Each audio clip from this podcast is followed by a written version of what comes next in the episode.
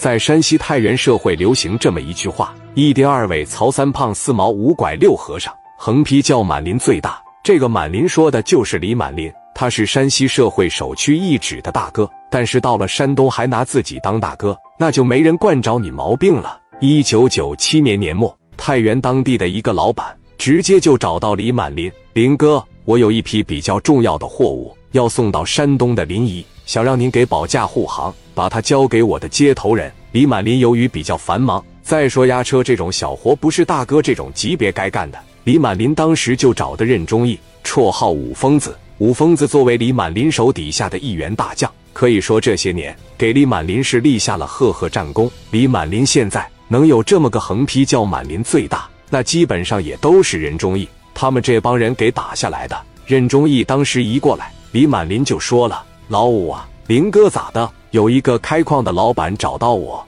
有石车矿需要运到山东临沂，你帮他押个车。这个活下来了以后呢，他给你拿十五万块钱，五万块钱定金已经在这了。”回来了以后再给你补上十万。任忠义当时一琢磨，这个是挣钱的好事，反正到临沂也没多远。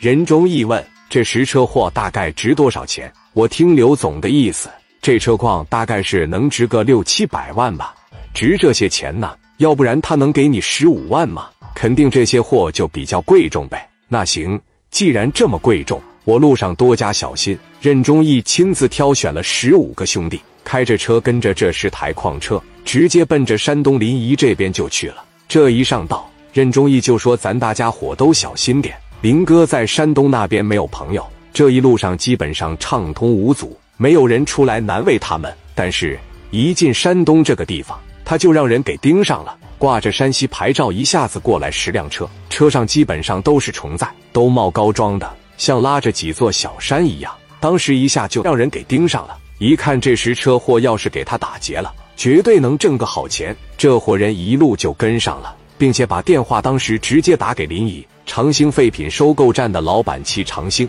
说是废品收购站，其实就是个幌子。人家是正儿八经的社会，主要靠劫道谋利。长兴拿着电话一接上，喂，兴哥，来买卖了，这可是个肥羊，有石车矿往临沂方向去了。哥，准备兄弟吧。在高速口，咱好好招待他们一手。实车这玩意那可值钱了，有没有人押车？大概有三台小轿车。行了，那我知道了。给电话一撂下，从长兴废品收购站直接就码了五十来号兄弟。干劫道的家伙事都多，他们玩的是刀口上舔血。